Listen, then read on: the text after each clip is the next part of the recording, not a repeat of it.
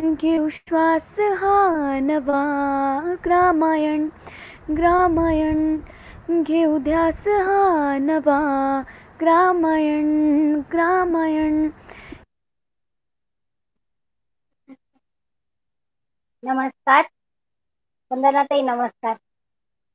नमस्कार.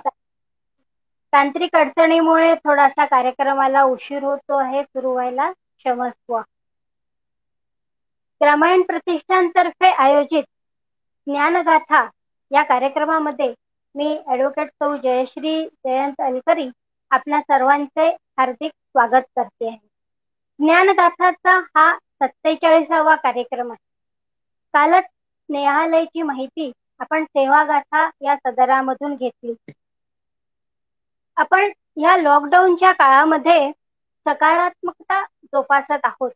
ग्रामीण प्रतिष्ठानचा मंच हा ग्रामीण आणि शहरी जीवनातली दरी कमी करण्याचा प्रयत्न करत आहे. वर्षभरापासून सातत्याने आपण विविध विषयांवरील मार्गदर्शन सेवा कार्यांची माहिती चिंतनात्मक विषय कृषी विषयक कचरा व्यवस्थापन घरी कंपोस्ट बनवणे केमिकल फ्री जीवन असे अनेक विविध विषय हाताळलेत अनेक विषयांबद्दलची माहिती आपण वेगवेगळ्या सदरामधनं जाणून घेतली. त्याच मालिकेतला आजचा हा कार्यक्रम. आजच्या कार्यक्रमामध्ये आपल्याला वक्त्या मार्गदर्शक म्हणून लाभलेले आहेत ऍडव्होकेट सौ वंदना सुरेश नवघरे. यांचं शिक्षण बीएससी एल एल बी पर्यंतच यवतमाळ मधून झालं आहे. विद्यार्थी दशेपासूनच आपल्याला सामाजिक क्षेत्रात काम करण्याची आवड आहे आणि काम करत सुद्धा आहेत.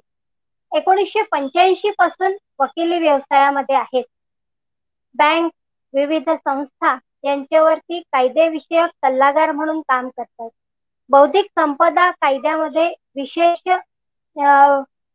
विशेषत्वाने काम करतायत. भाजप महिला आघाडी नागपूरच्या अध्यक्ष आहेत. तसेच भाजपच्या प्रदेश कार्यकारिणीवर देखील पदाधिकारी म्हणून काम करत आहेत. एकोणीसशे शहाण्णव ते दोन हजारमध्ये महिला बालकल्याण या महाराष्ट्र शासनाच्या ह्याच्यावर समितीवर सल्लागार म्हणून होत्या.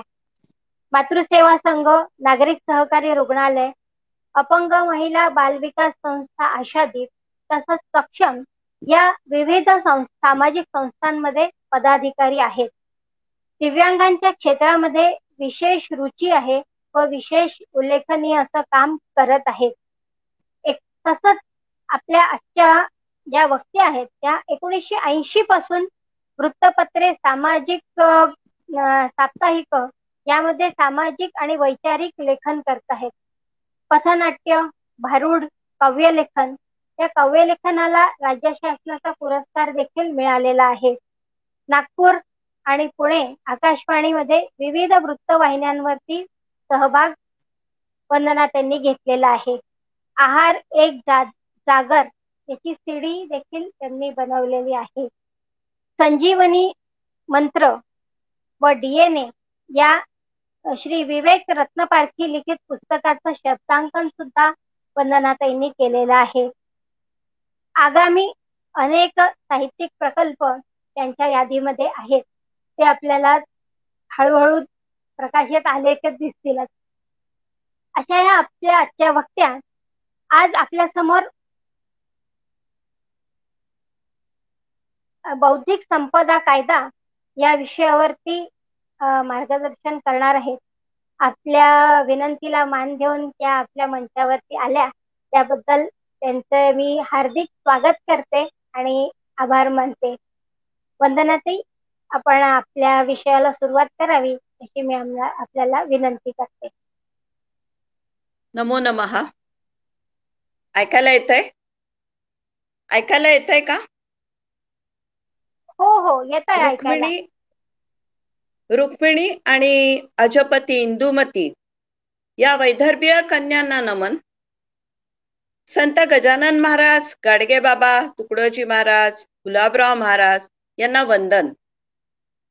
रामराज्याच्या कल्पनेतील ग्रामायण साकारणाऱ्या आभासी दर्शक श्रोत्यांना अभिवादन. जयश्रीताईंनी जो परिचय करून दिला त्यामध्ये थोडी सुधारणा करण्याची मी अनुमती मागते आपल्याला. मी या सगळ्या याच्यावर काम करत होते. म्हणजे काम करत असतानाची कार्यकर्ती असलेली मी आज ग्रामायणच्या या मंचावर उभी आहे. किंबहुना मी बोलते आहे तुम्ही ऐकताय. या सगळ्यामध्ये आज जे काही बीज असतं आपलं त्या बीजाच जेव्हा आपण हळूहळू हळूहळू एक एक शाखा म्हणून उलगडतो त्या विद्यार्थी परिषदेच्याच बीज असलेल्या ग्रामायणचे प्रमुख अनिलजींना मी अभिवादन करते. आणि बौद्धिक संपदा कायदा हा जो विषय मला दिलेला आहे त्या विषयाबद्दल एक अभ्यासक किंवा त्याबद्दल असलेली रुची जिज्ञासा त्यामध्ये असलेल्या काही असामान्य गोष्टी ह्या सांगण्याचा मी प्रयत्न करणार आहे. खरं म्हणजे संस्कृत भाषेतील या शब्दातच बौद्धिक संपदा कायदा याची ओळख आहे. सर्व द्रव्येषु विद्यैव द्रव्यमाहुर अनुत्तमम. आहार्यत्वात अधर्वात्वात अक्षयत्वात च सर्वदा. विद्याधन जे नाश होत नाही ज्याचा भाग होत नाही आणि जे सर्वदा अक्षय राहत असं हे विद्याधन. आपल्या ऋषीमुनींनी खरं म्हणजे कोणाचेही नाव न घेता नाव न ठेवता कुठली उपाधी न लावता शस्त्र शास्त्र सगळे निर्माण केले. परंतु व्यापार युगामध्ये आपल्या ज्ञानावर जेव्हा आघात व्हायला लागले तेव्हा आपल्याला आपलं संशोधन ज्ञान साहित्य कला या सगळ्यांवर आपलं स्वामित्व असावं आपला अधिकार असावा या सगळ्यासाठी म्हणून आपण बौद्धिक संपदा कायदा यावर आपलं स्वामित्व गाजवू लागतो प्रामुख्याने उल्लेख करावासा वाटेल की ज्या वेळेला हळदीवरचं पेटंट दाखल केल्या गेलं. आणि ही आपल्या आजीबाईच्या बटव्यातली स्वयंपाकघरातली हळद जेव्हा एका आंतरराष्ट्रीय स्तरावर गेली त्यावेळेला आपण खडबडून जागे झालो. आणि मग ही हळद तिचं पेटंट घ्यायला जो कोणी आपला गेलेला होता अमेरिकेमध्ये त्या पेटंटच्या या लढाईमध्ये आपली हळद आपण सोन्यासारखी लखलखून बाहेर काढली. मग त्याकरता आपल्याला जी काही लढाई लढावी लागली त्याच्यामध्ये आपले कित्येक पैसे गेले. माशेलकरांनी ही लढाई आपली लढलेली आहे. त्यानंतर होत नाही तर आपल्याला जो आपला सुवासिक बासमती तांदूळ त्याबद्दलही लढाईच लढावी लागली. म्हणजे आपल्यामध्ये असलेले कडुलिंब असेल किंवा हळद असतील या सगळ्या याच्यावर पेटंटचा अधिकार सांगणारे हे जे काही संशोधक होते त्या संशोधकांवर मात करत आपला बौद्धिक संपदा कायदा अधिक तेजोमय झाला.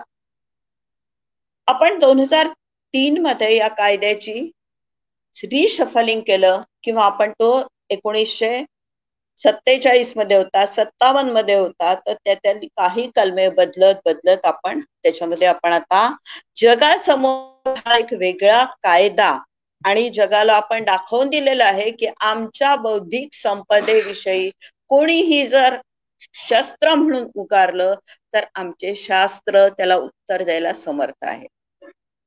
असं हे जी काही बौद्धिक संपदा कायद्यामध्ये आपण विचार करतो प्रामुख्याने म्हणजे त्याला आपल्याला माहिती असलेला पेटंटचा कायदा ट्रेडमार्क कॉपीराईट असतील डिझाईन असेल किंवा जी आय असेल म्हणजे भौगोलिक मानांकन. या सगळ्यांची जेव्हा आपण एक एक प्रकारे ओळख करून घेतो तर त्यावेळेला आपल्याला असं लक्षात येतं की जेव्हा पेटंट म्हटलं की एक संशोधन असतं. या संशोधनामध्ये आपण काय करतो? तर आपण असलेलं आपलं वैविध्यपूर्ण आणि नाविन्यपूर्ण संशोधन जे काही आहे ते संशोधन आपण लिखित स्वरूपामध्ये पुराव्यानिशी त्या देशामध्ये किंवा त्या कायद्यानुसार दाखल करतो. आणि मग जेव्हा ते संशोधन आपलं नाविन्यपूर्ण आहे असं आपल्याला सांगितलं जातं तेव्हा आपल्याला तो पेटंटचा अधिकार मिळतो त्याचं स्वामित्व मिळतं. म्हणजे ही माझी बौद्धिक संपदा प्रॉपर्टी आहे असं आपण म्हणू शकतो. आणि जेव्हा आपण असं म्हणतो त्यावेळेला त्याची मालकी हक्क. जसं आपलं घर असतं आपल्या घराला माहिती असतं की हे घर आपलं आपल्या नावावर आहे. मग आपण त्याची वाटणी काय करायची हेही ठरलेलं असतं. त्याप्रमाणे ह्या कायद्यानुसार जेव्हा आपल्याला पेटंट मिळतं त्याची मालकी आपल्याला वीस वर्षापर्यंत असते. मग ही वीस वर्षापर्यंत असलेली मालकी जेव्हा आपण एखाद्या कंपनीला देतो एखादं औषध तयार करताना देतो एखाद्या मेकॅनिकल किंवा इंजिनिअरिंग मधल्या याच्यामध्ये देतो. तर त्यावेळेला ती मालकी आपली वीस वर्षाची असते. त्यानंतर मात्र त्याची आपली मालकी हक्क संपुष्टात येतो. म्हणजे त्यावर मिळणारी आपल्याला जी काही रॉयल्टी असते जे काही आपल्याला मानधन असतं ते आपलं बंद होतं. आणि म्हणूनच जनरिक औषधं जी आपण बघितलेली आहेत ती जनरिक औषधं ह्या सगळ्या वीस वर्षानंतरच्या ह्या सगळ्या आपल्या कायद्यामध्ये येतात. मला यामध्ये एक केस फक्त सांगावशी वाटते आणि इथे नमूद करावशी वाटते. की आपण सिप्लाची एक लढाई खूप चांगल्या प्रकारे जिंकलो. काय होतं सिप्लाच्या लढाईमध्ये? तो बेअर्स या कंपनीनी औषध म्हणून कॅन्सरवर एक औषध काढलं. त्याची किंमत जास्त होती. आणि सिप्लाने सांगितलं की हे जे कंटेंट्स आहेत त्यांनी दिलेले औषधांचे ते आमच्याही औषधामध्ये आहेत. आणि आपण ती लढाई हायकोर्ट सुप्रीम कोर्ट यामध्ये जिंकलो. आणि जिंकल्यानंतर लक्षात असं आलं की सिप्लानी जे औषध केलेलं आहे ते औषध अतिशय माफक दरामध्ये आपण कॅन्सरच्या पेशंटला देऊ शकतोय. म्हणजेच काय? तर आपली कोणीही जर अशा प्रकारे फसवणूक करत असेल तर आपल्या बौद्धिक संपदा कायद्यानुसार आपल्याला त्यावर आक्रमकता दाखवता येते किंबहुना आपलं स्वामित्व आपल्याला सिद्ध करता येतं. पण याही पेक्षा जेव्हा आज माझं काही कार्यकर्त्यांशी बोलणं झालेलं होतं किंबहुना कालही माझं काही कार्यकर्त्यांशी बोलणं झालेलं होतं तर ग्रामायण या सगळ्या आपल्या विषयांमध्ये आपल्याला जो काही जिव्हाळ्याचा विषय असेल तो म्हणजे या कायद्यातील असलेला बौद्धिक संपदा कायद्यामधला भौगोलिक मानांकन हा विषय आहे. पण यापूर्वी मला एक पेटंटच्या संदर्भामध्ये मी एक चांगली बातमी देते आपल्याला. आपल्या पूर्वाश्रमीच्या नागपूरच्याच असलेल्या प्रांजली जोशी आत्ताच्या प्रांजली देशपांडे यांना गेल्या आठवड्यात एक पेटंट मिळालं. त्या पेटंटमध्ये त्यांनी जे काही संशोधन केलं हे खरंच अद्वितीय आहे. त्यांनी काय केलं? तर पाचशे संस्कृत श्लोक घेतले. त्या श्लोकांमध्ये असलेली वृत्त म्हणजे शार्दूल विक्रीडित सारखे असतील किंवा मालिनी वृत्त असेल अशांमधली असलेली गेयता अशांमध्ये असलेले शब्दांचे सुरांचे सगळे काही नाविन्य ते त्यांनी एनालिसिस केले. आणि ते एनालिसिस करून संगीताच्या या आधारावर त्यांनी पेटंट दाखल केलं. आणि तेरा मध्ये दाखल केलेलं त्यांचं पेटंट हे दोन हजार एकवीसमध्ये मंजूर झालेलं आहे.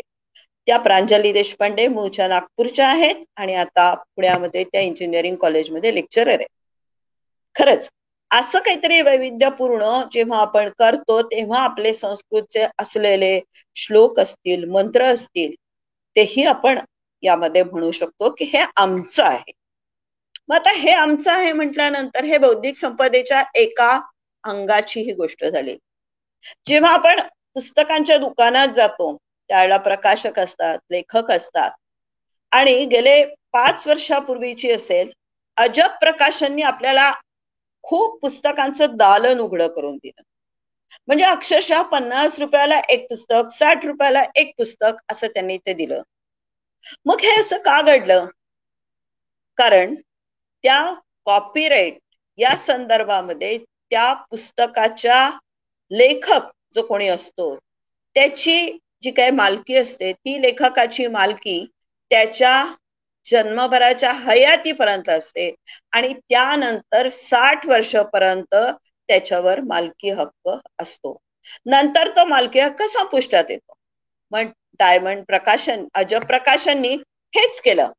आणि यातून त्यांनी अनेक पुस्तकं ही वाचकांना कमी दरामध्ये आणून दिलेली एखादी संगीत असतं त्याची एखादी धून असते एखादं केलेलं सुंदरस गाणं असतं. ते खरं म्हणजे गीत ज्याचं गीतकार असतो त्याचंही असतं. संगीतकार असतो त्याचंही असतं. जो गायक असतो त्याचंही असतं. म्हणजे या प्रत्येकाच्या असलेल्या ह्या या अनुभूतीचं जे काही त्यांच्याकडे राईट्स असतात ते राईट्स म्हणजे कॉपीराईटमध्ये येतात. ट्रेडमार्कही या संदर्भातला एकच आहे. परंतु आज ग्रामायण पुढे बोलताना मला. प्रामुख्याने विदर्भातल्या जे काही आपले शेतकरी आहेत कामगार आहेत किंवा व्यावसायिक आहे यांच्या दृष्टीने मला एक खूप चांगलं असं सांगावंसं वाटतंय. काय असेल त्याच्यामध्ये? भौगोलिक मानांकन म्हणजे जी आपण एखादी गोष्ट मिळवतो आहे ती तेथील पर्यावरण वातावरण तापमान जल भूमी या सगळ्या याच्यावर तिचं अवलंबून असत. मग आपण असं कशाला म्हणतो माहितीये का? भारतामध्ये आपला पहिला जी आय जो नोंदवला गेला तो आसामच्या चहाचा नोंदवला गेला. म्हणजे आसामच्या चहा हा तिथल्या पर्वतराजी मधलं उगवलेल्या सगळ्या पावसावर अवलंबून असलेल्या आणि जमिनीच्या क्षारांवर अवलंबून असलेल्यामुळे त्याची जी काही गोडी आहे चहाची ती आपण सगळेजण जाणतो त्याला मिळाला. मग असं करता करता हे भौगोलिक मानांकनाचं शास्त्र सर्व दूर पसरायला सुरुवात झाली. पण त्यामध्ये आपण खूप प्रमाणात अनभिज्ञच आहोत असं म्हणायला काहीच हरकत नाहीये. आणि हे सगळं जेव्हा आपण करायला घेतलं तेव्हा टेक्स्टाईल मध्ये आपण बऱ्यापैकी यामध्ये प्रगती केलेली आहे. म्हणजे पैठणी असेल नंतर राजस्थान मधली कोटा साडी आहे गुजरात मधली चुनरी आहे मध्य प्रदेशामधली माहेश्वरी आहे सोलापूरची सादर आहे टॉवेल आहे. ह्या सगळ्यांमध्ये आपण त्याचे मालकी हक्क म्हणून जी आय नोंदवलेले आणि हे जी आय नोंदवताना आपल्या लक्षात आलं असेल की इंग्रजांनी काय केलं होतं त्यावेळी? ज्या वेळेला त्यांना लक्षात आलं की ढाक्याच्या मलमलची साडी ही आपल्या अंगठीतून जाऊ शकते त्यावेळेला त्यांच्याकडनं त्यांनी काही साड्या विणून घेतल्या आणि ते विणकरांची बोट कापून घेतली. म्हणजे आपल्या कलेवर केलेला तो एक आघात होता. आणि आज तो कलेवर केलेला आघात आपण मोडून आपले जी आय वेगवेगळ्या प्रकारे असे नोंदवतोय. मग आपण यामध्ये नेमकं कशा कशाबद्दल नोंदवू शकतो? तर आपण आपल्या असलेल्या पिकांबद्दल आपण ते नोंदवू शकतो. प्रामुख्याने आपण नागपूर विदर्भामध्ये आपण तीन जी आय नोंदवलेले आहेत. त्यामध्ये वायगाव हळद भिवापुरी मिरची आणि नागपूरची संत्री आलेली आहे भिवापुरी मिरचीच्या बाबतीमध्ये आपण म्हटलेलं आहे की ही मिरची तिथली जमीन आणि तिथल्या पोषक वातावरणाने जी मिरची तिखट अस नाहीये आणि ती मुळात ऍसिडिक नाहीये. तिचा रंग जरी लाल असला तरी ती तिखट नाहीये. हे तिथल्या ग्रामीण भागातल्या लोकांनाही माहिती झालेलं आहे. आणि जेव्हा आम्ही हा सर्व्हे करायला घेतला आणि जी आय नोंदवायला घेतला त्यावेळेला तिथले लांबट म्हणून एक शेतकरी होते. त्यांच्याकडे काहीच प्रमाणातील बिया फक्त शिल्लक होत्या. आणि जी काही दुसरी मिरची आलेली होती त्यांनी त्यांचा बाजार पूर्णपणे संपवलेला होता. आणि मग या मिरचीची लागवड आपण ऍग्रिकल्चर कॉलेजच्या थ्रू करायला लागलेलो होतो रोप तयार करायला लागलेलो आता दुसरा जो जी आय नोंदवला आपण तो आपण हळदीवरचा नोंदवला वायगाव हळद. वायगाव हळद म्हटली हळद म्हटलं की आपल्याला मनोहर परचुरेंचं नाव आठवल्याशिवाय राहत नाही.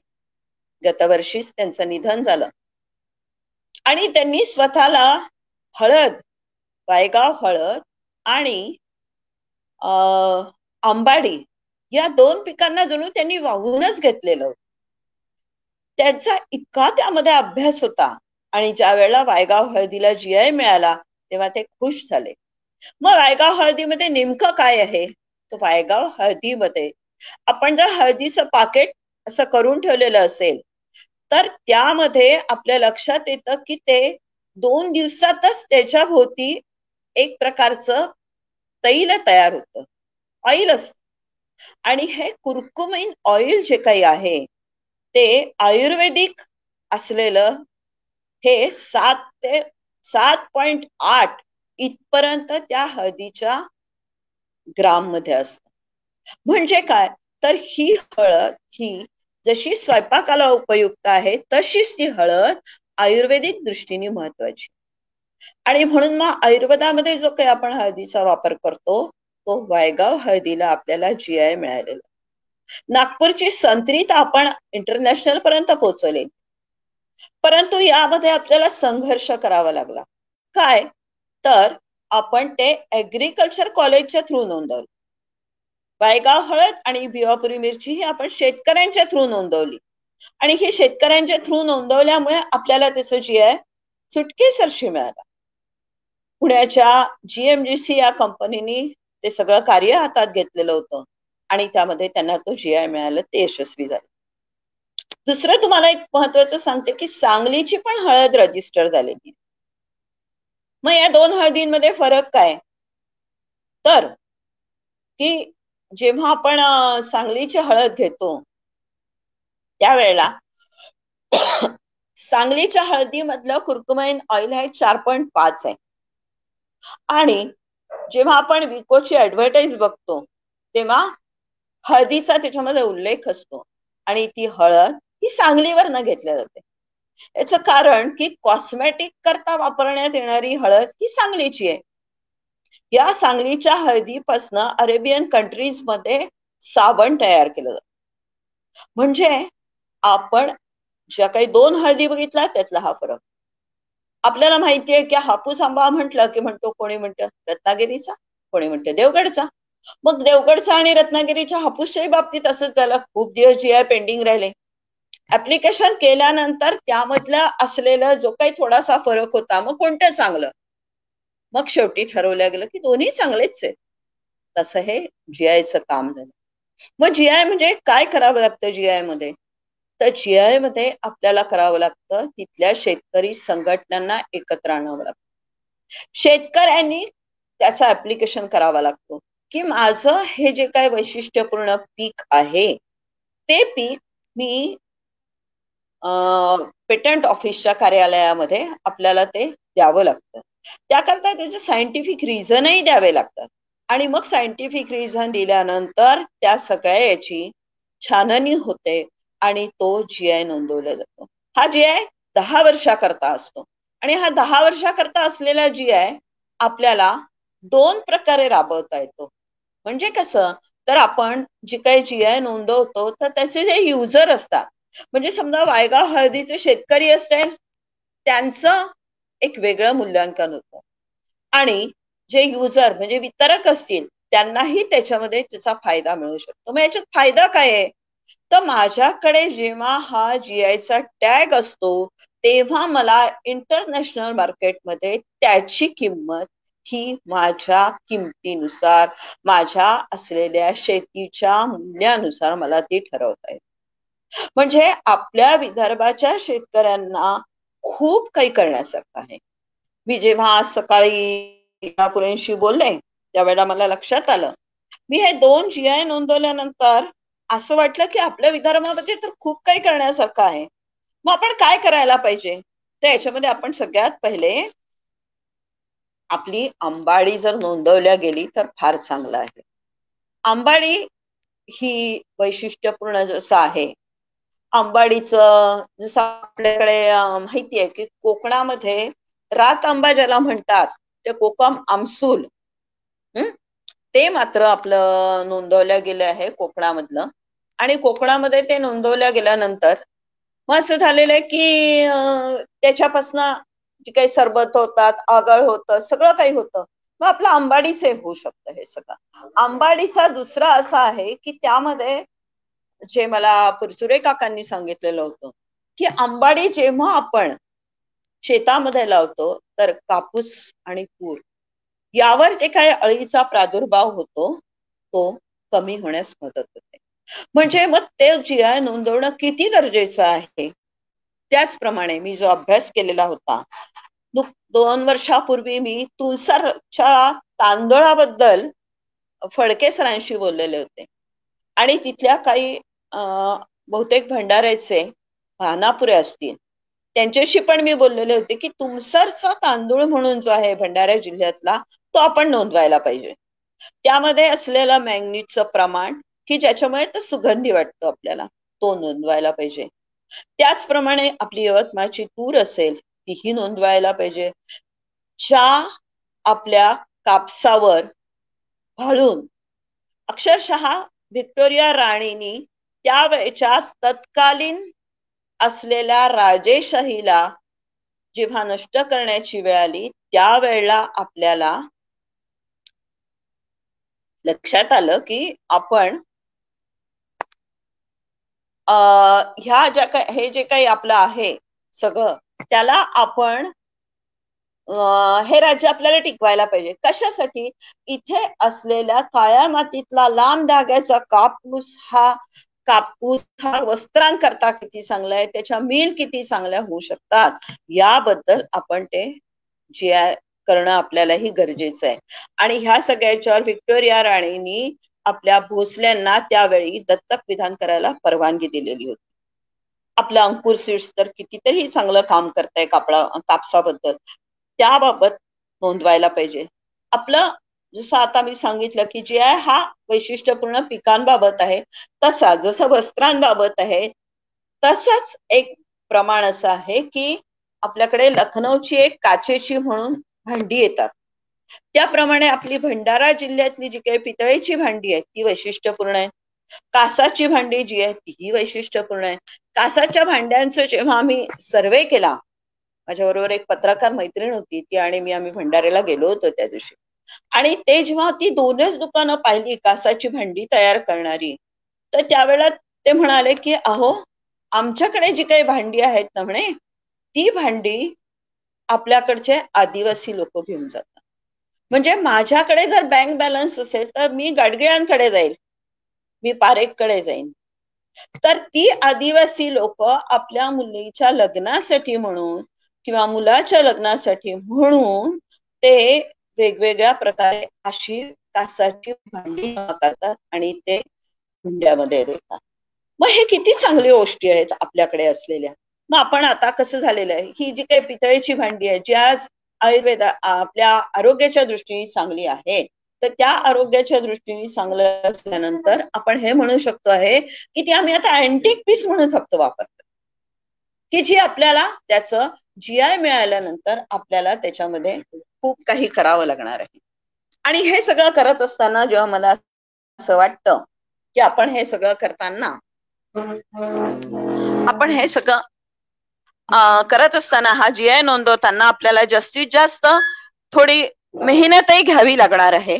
आणि ही मेहनत घेताना आपण जे काय करू ते आपल्याला जास्तीत चांगलं राहणार आहे.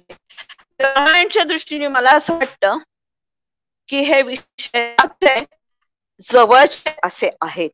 आणि ह्या जवळच्या विषयांना म्हणूनच असं वाटतंय की आपण याला हातभार लावू शकतो. म्हणजे दुसरं एक महत्वाचं मला असं वाटतं की जेव्हा मी ह्या सगळ्या वैदर्भीय पिकांचा अभ्यास केला त्यावेळी मी वर्धेची केळी सुद्धा बघितली. वर्धेची केळी बघितली मी त्यावेळेला जेव्हा जळगावची केळी मात्र लागलेली होती मग जळगावच्या केळीला जर जीआय मिळालेला आहे तर माझ्या वर्धेला सुद्धा जीआय मिळू शकतो.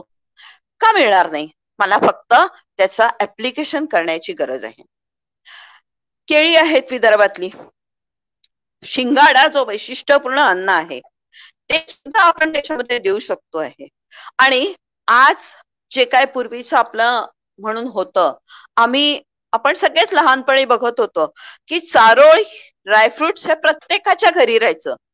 शिरा असेल किंवा खीर असेल त्यावर चारोळी टाकली म्हणजेच आपण असं म्हणू शकत होतो की अरे हे किती छान आहे. चारोळी अशी वरून पेरलेली आहे वगैरे वगैरे. आणि मग ह्या सगळ्यामध्ये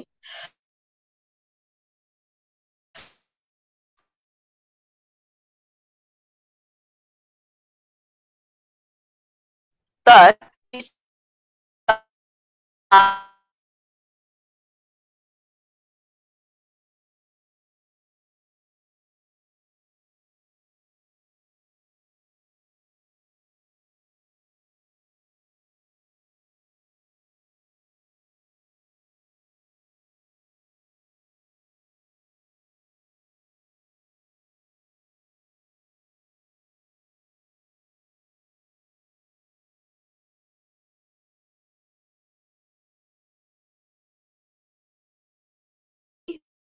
आपण वेगळी ठेवायचं. त्याच्यानंतर आपण वेगळी ठेवल्यानंतर ते फोडायचं हाताने दगडाने. आणि मग ते खायचं. मग आता काय होतंय की हे दगडाने फोडणं हे मॅन्युअल काम झालं. आणि मग काम जेव्हा आपण म्हणतो त्यावेळेला आपल्याला मॅन्युअल काम करणं म्हणजे प्रत्येक गोष्टीसाठी काय तर मशीन मग ही चारोळी करता मशीन ही शक्य नाही आहे. या बाबतीमध्ये मध्य प्रदेशामध्ये यांनी अभ्यास केलेला होता. आणि मग त्यावेळेला असं लक्षात आलं की अरे चारोळी नाही फोडल्या जात. चारोळीवर जेव्हा मशीनने आघात करायचं वेळ आलं तेव्हा त्याचं पूर्णपणे नुकसान झालेलं होतं. मग हे नुकसान होऊ नये म्हणून ते हाताने फोडायला पाहिजे. आणि पूर्वी आपल्याकडे जेव्हा ते सारोळी लोक आणून द्यायचे तर आदिवासी लोकांना आपण ज्वारी द्यायचो मीठ द्यायचो. आणि दुसरं एक महत्वाचं त्याच्यामध्ये असलेलं खाद्य जे काही आहे आपलं ते खाद्य म्हणजे गोडंबी. गोडंबी सुद्धा असाच प्रकार जिचा बिबा तयार होतो म्हणतो आपण. तर ती गोडंबी सुद्धा अशीच. बुलढाणा जिल्ह्यामध्ये याचं बऱ्याच प्रमाणात पीक होतं. पण आज तेही नामशेष होत आहे. पारधी लोक जेव्हा आपल्याला बिबे द्यायचे सुया द्यायचे तेव्हा आपण म्हणायचो अरे वा किती छान! कुठलंही काही लागलं असेल तर पटकन बिब्यातलं तेल टाकलेलं आहे. गोडंबी आपण वापरायचो. आज तीही नामशेष होते आहे. मग या सगळ्या करता जर आपल्याला असं वाटत असेल की आपण कुठेतरी ग्रामायणनी हे काम करावं. ग्रामायणनी या वैशिष्ट्यपूर्ण असलेल्या वेगवेगळ्या पिकांना म्हणा किंवा वनस्पतींना जर जीआय मिळवून देण्यासाठी किंवा या बौद्धिक उपयोग करून घेण्यासाठी आपण करू शकलो तर मला असं वाटतं ग्रामायणचा उद्देश हा नक्कीच सफल होणार आहे. म्हणजे आपण एक एक गोष्ट जेव्हा बघतो तेव्हा आपल्याला हे लक्षात येतं. म्हणजे मीच विचार करते की मी मला एक दोघांनी त्या दिवशी एकदा असंच फोन झाला एका कार्यकर्त्याचा. आणि विचारण्यात आलं तू पुण्याला काय करतेय? प्रश्न पडला की मी पुण्याला काय करतेय? कशासाठी आले? कशासाठी आले हा जेव्हा मी मागे वळून बघितलं तेव्हा मी कंपनीला होते आणि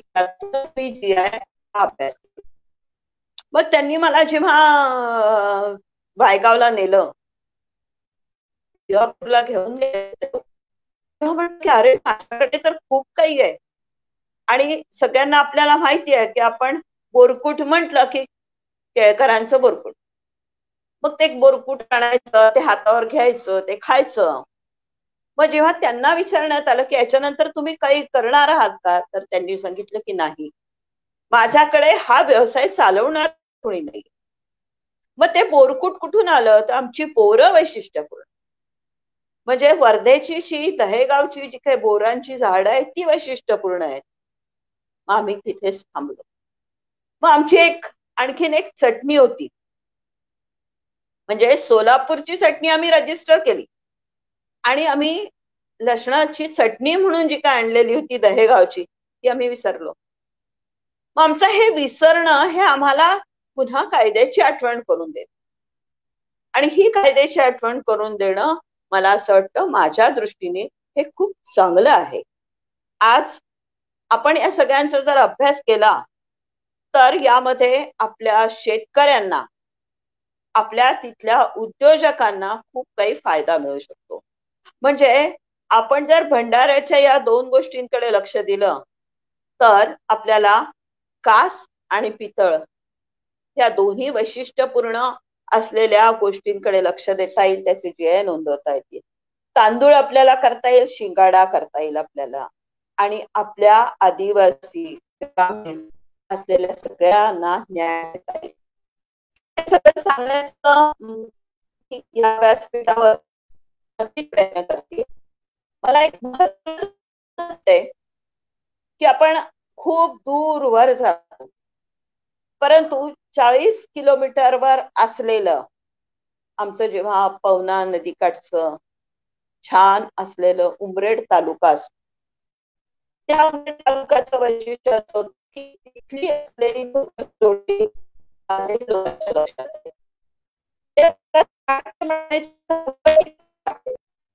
म्हणजे एखादे दोन रंगाचे आज सगळे मांगठे सुरत मध्ये गेले. काही लोक एमपी मध्ये गेलेले. कारण त्यांची जी बोट कलाकुसरीची होती जी होती ती सगळी खूप जातो. काही आहे आणि वाटतं की आपण रामायणनी जे मला बोलवलं असेल किंवा मला जे बोलायला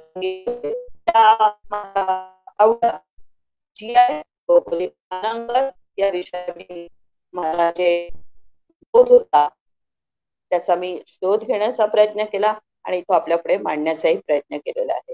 मला असं वाटतं की भाषण आणि मलाही जरा आपण अजून काही हवं असेल तर मी बोलू शक प्रश्नोत्तर असतील तर आपल्याला ती जास्तीत चांगल्या प्रकारे माहिती. जयश्रीताई हा प्रश्न काही आहेत का बघू आपण? हा नाहीतर मी पुढे बोलू शकते विषय काय विषय? हे नाहीये.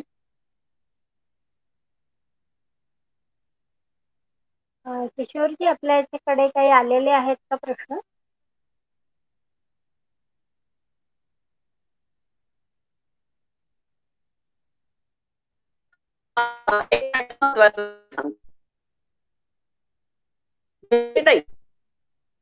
आपण जी आय नोंदवण्याबद्दल जे सांगितलं तो जी आय कुठे नोंदवता येईल? त्याची काही थोडीशी हो प्रोसिजर आपण सांगू शकलात तर. अगदी सांगते. त्याच्या आधी मी एक विषय तो म्हणजे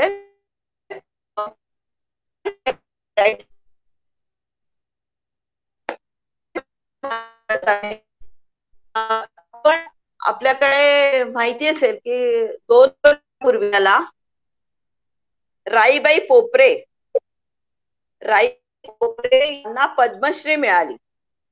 राईबाई पोपरे या नगर जिल्ह्यातील जामखेड तालुक्याच्या जवळच्या आहे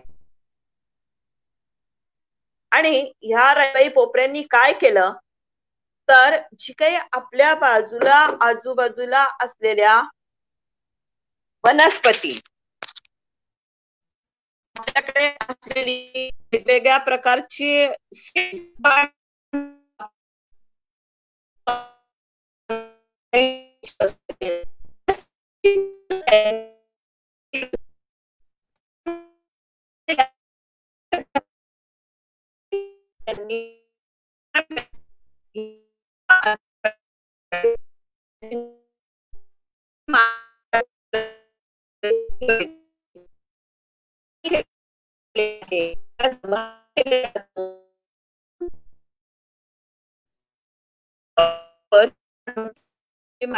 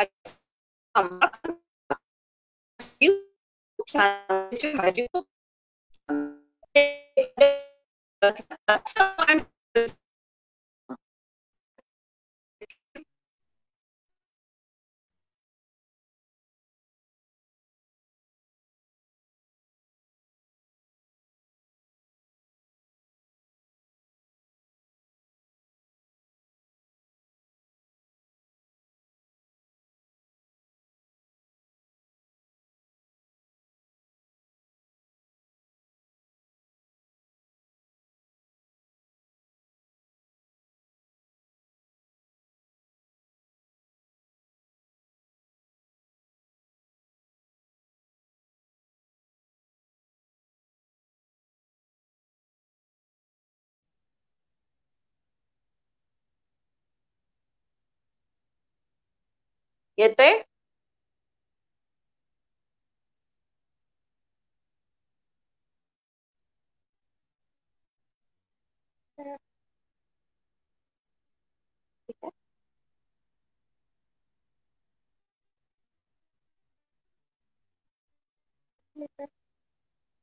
हॅलो?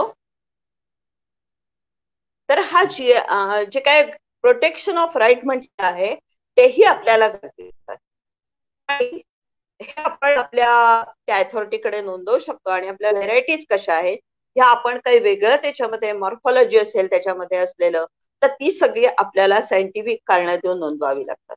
आपण आता मला जो प्रश्न विचारलाय की जी आय कसा नोंदवायचा? तर जी आय हा मद्रासला नोंदवला जातो. आपल्याकडे भौगोलिक पेटंटच्या बाबतीमध्ये असलेली चार ऑफिसेस आहेत. मुंबईला आहे दिल्ली कलकत्ता आणि मद्रास.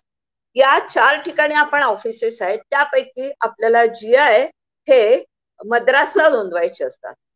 त्याकरता फॉर्म असतात. त्या फॉर्ममध्ये आपण आपल्याकडे असलेले त्या सगळ्याचं नोंदवतोय? असलेल्या याचं वैशिष्ट्य काय? आणि ते इतरांपेक्षा वेगळं म्हणजे कापूस नोंदवायचा विचार केला जिल्ह्यातला. किंवा आपण वर्धेची केळी घेतली तर ती केळी जगावच्या केळीपेक्षा वसईच्या केळींपेक्षा वेगळी कशी आहे? मग ह्याच्यामधला आपल्याला फरक फरक जेव्हा सांगतो त्यावेळेला ते सगळे ऍप्लिकेशन आपल्याला शेतकऱ्यांच्या थ्रू करावे लागतात. म्हणजे एखाद्या शेतकरी संघटनेच्या थ्रू आपल्याला ते करता येतात इंडिव्हिज्युअल ते आपल्याला ते करता येतात आता जी आय नोंदवल्यानंतर आपल्याला दहा वर्षापर्यंत त्याचं जी आय टॅगचा असलेला फायदा घेता येतो. मग जी आय टॅग असला की जसं होतं की बाबा माझा कोल्हापूरचा गुळ असेल त्या नागपूरची नाशिकची द्राक्ष असतील तर त्याची मार्केट व्हॅल्यू वाढते. मग ती कोल्हापूरची चप्पल असेल तरी अरे कोल्हापूरची आहे ती जी आय नोंदवली मग ही जेव्हा जी आय ची नोंदणी होते त्यावेळेला आपल्याला एक मार्केट व्हॅल्यू जास्त. आता आपण बघितलंय की ग्रामीण आपल्याकडे आता सेंद्रिय काय भाजी वगैरे आहे त्याच्याबद्दल आपल्याला पैसे जास्त मिळतात. तसं जीआयचा टॅग आपण लावलेला असेल तो नंबर आपण टाकलेला असेल तर आपल्याला त्याच्यामध्ये पैसे जास्त आणि त्याचा फायदा शेतकऱ्यांना.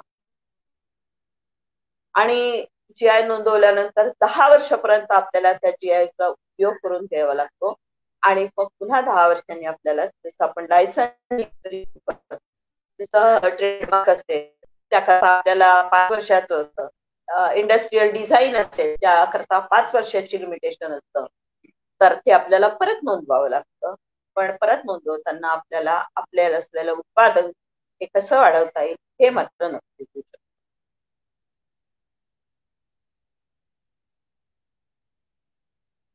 जयश्रीताई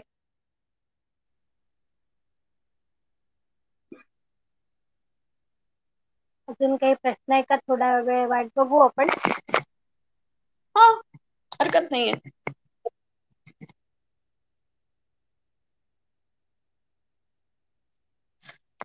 आपल्याला एक काम करता येईल का ग्रामायणच्या थ्रू आपण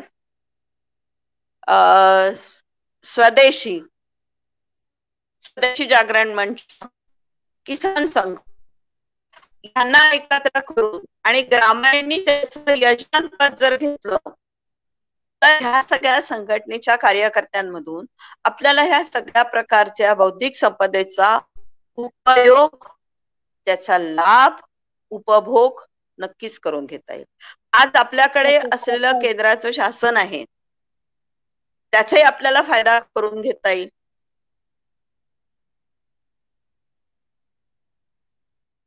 काय वाटतं?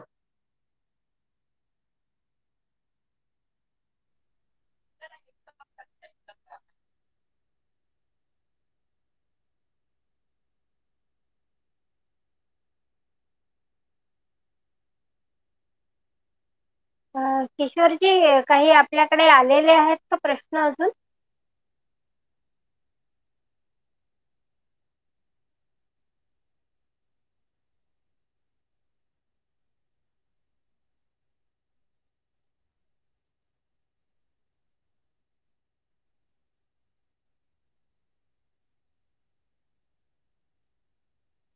या क्षेत्रातल्या कामाचा आपला एखादा चांगला अनुभव सांगू शकता हा. या क्षेत्रातला अनुभव चांगला सांगायचा म्हणजे काय आहे माहितीये का? की जेव्हा आम्ही दिवापूरला भिवापूरला गेलेलो आणि भिवापूरला मिरची होती त्यावेळेला. ती लाल मिरची आणि ते सगळं हिरवगार शेत आणि ते लांबट जे होते त्यांची जी काही तळमळ चाललेली होती की मी माझ्याकडे ह्या भिवापुरी मिरचीचं जे काही आहे ते मी बी ठेवलेलं आहे जोपासलं आहे. आणि त्यावेळेला आपल्याकडे हायब्रिड आलेलं होतं मिरचीचं. तर ते त्यांना नको होतं. आणि जेव्हा आपण बाजारात मी गेली तर बाजारामध्ये मी गेल्यानंतर विचारलं त्यांना की कुठली मिरची आहे? भिवापूरची. मग त्याचं वैशिष्ट्य काय आहे? तर त्यावेळेला त्या आजीनी जे काय उत्तर दिलं ते खूप चांगलं होतं. ते हेच म्हणाली की ह्या मिरचीचं वैशिष्ट्य आहे म्हणे की ह्यानी ऍसिडिटी होत नाही. म्हणजे त्या ग्रामीण भागातल्या असलेल्या बाजारामध्ये तिने मांडलेली याच्यातही मला असं आवडलं की ती चांगलं सांगते आहे. मग आपल्याला नेमकं हे माहिती नाही. तर हे असणं माहिती असणं खूप गरजेचं आहे. आणि ज्या वेळेला आपण ह्या सगळ्याचा अभ्यास करतो भौगोलिक तर त्यावेळेला आपले एक आणीबणेमध्ये आतमध्ये असलेले कार्यकर्ते होते देशपांडे म्हणून. तर त्यांनी सारोळी आणि गोडंबी यावर बरच अभ्यास केलेला होता. आणि तो अभ्यास पुढे मला करताना फार चांगलं वाटलं की आपली मेळघाट मधली चारोळी असेल किंवा उमरेड भियापूर याही परिसरातली चारोळी जी आता नामशेष होती आहे त्याचं जर आपण काही वृक्षारोपण म्हणा किंवा त्याचं जी आय नोंदवून काही करू शकलो तर जास्ती चांगलं आपल्याला म्हणजे नेमकं काय जे काही सहकार्य असेल ना तर त्याबद्दल मला नक्कीच करायला आवडेल. नागपूरमध्ये आपण आल्यानंतर भेटू शकतो बोलू शकतो. आणि कासाची भांडी पण अप्रतिम आहेत. की ज्याचा वापर केल्यानंतर ती कासाच्या वाटीनी पाय जरी घासले तरी ब्लड प्रेशर कमी होतं.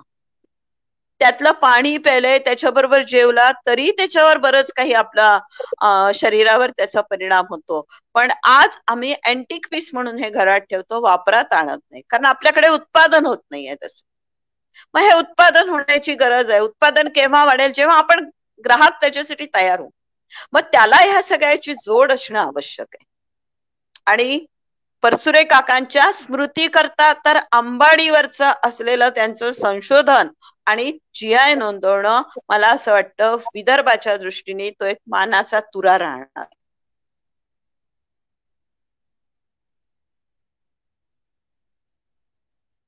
मी माझ्या प्रकारे सांगण्याचा प्रयत्न केला. मी त्याचे खूप तज्ञ आहे शब्दात नाहीये. पण मी अभ्यासक म्हणून हा विषय खूप पोटतिडकीने मांडते. आणि वेगळं शोधण्याचा प्रयत्न करते.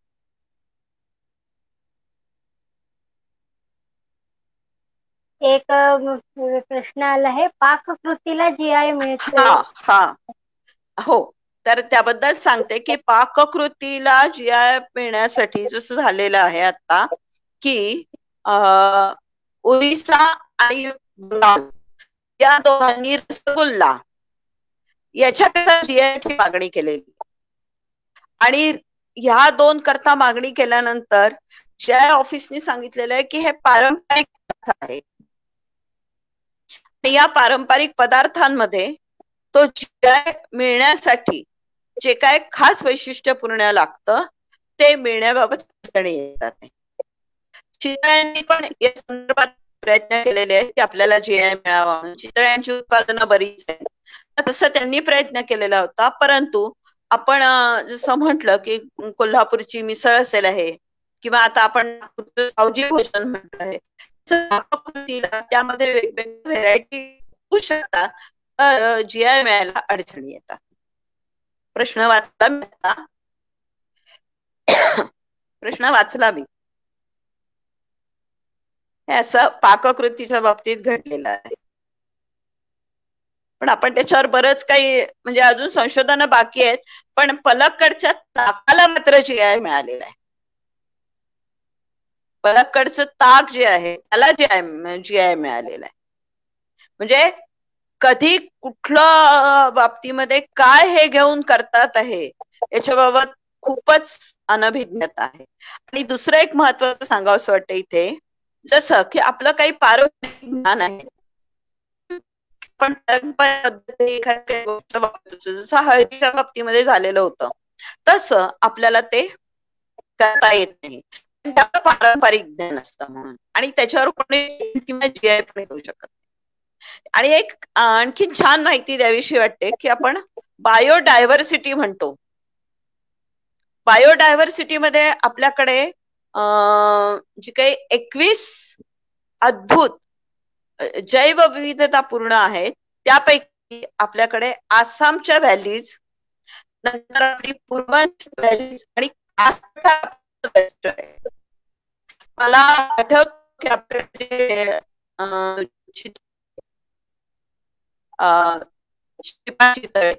त्यांनी सांगितलेलं होतं की असं एक दहा हजार स्क्वेअर फीटचं बोरगावच्या जवळ एक वैशिष्ट्यपूर्ण जागा आहे की जिथे वेगवेगळ्या प्रकारची प्लांट व्हेरायटीज तर त्याबद्दल काही करता येईल का असं त्यांनी मला चार पाच वर्षापूर्वी विचारलेलं होतं.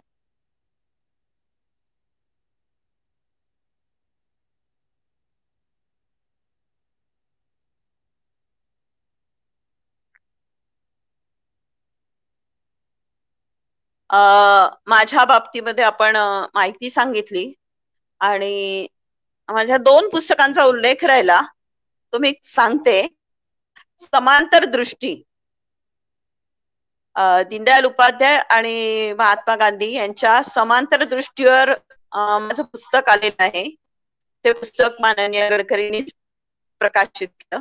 म्हणजे विमोचन त्याचं नंतर देवर्षेक पुस्तक प्रकाशित केलं आहे मी. दोन पुस्तकं आलेली आहेत माझी. तिसरं येऊ घातलेलं आहे. पण या सगळ्यांमध्ये मला फक्त काम करायला खूप आवडतं सगळ्यांशी त्याच्यावर बोलायलाही आवडतं.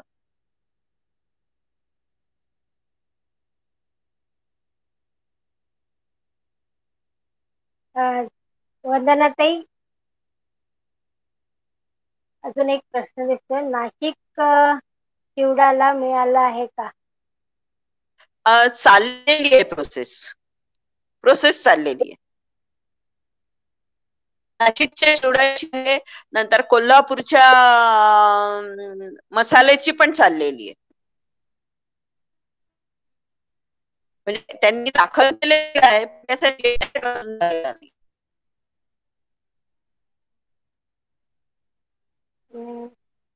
आपल्याला करता येण्यासारखं म्हणजे आपण विदर्भातल्या करता नक्कीच या काम करू आपली आखडी पण झालेली आहे.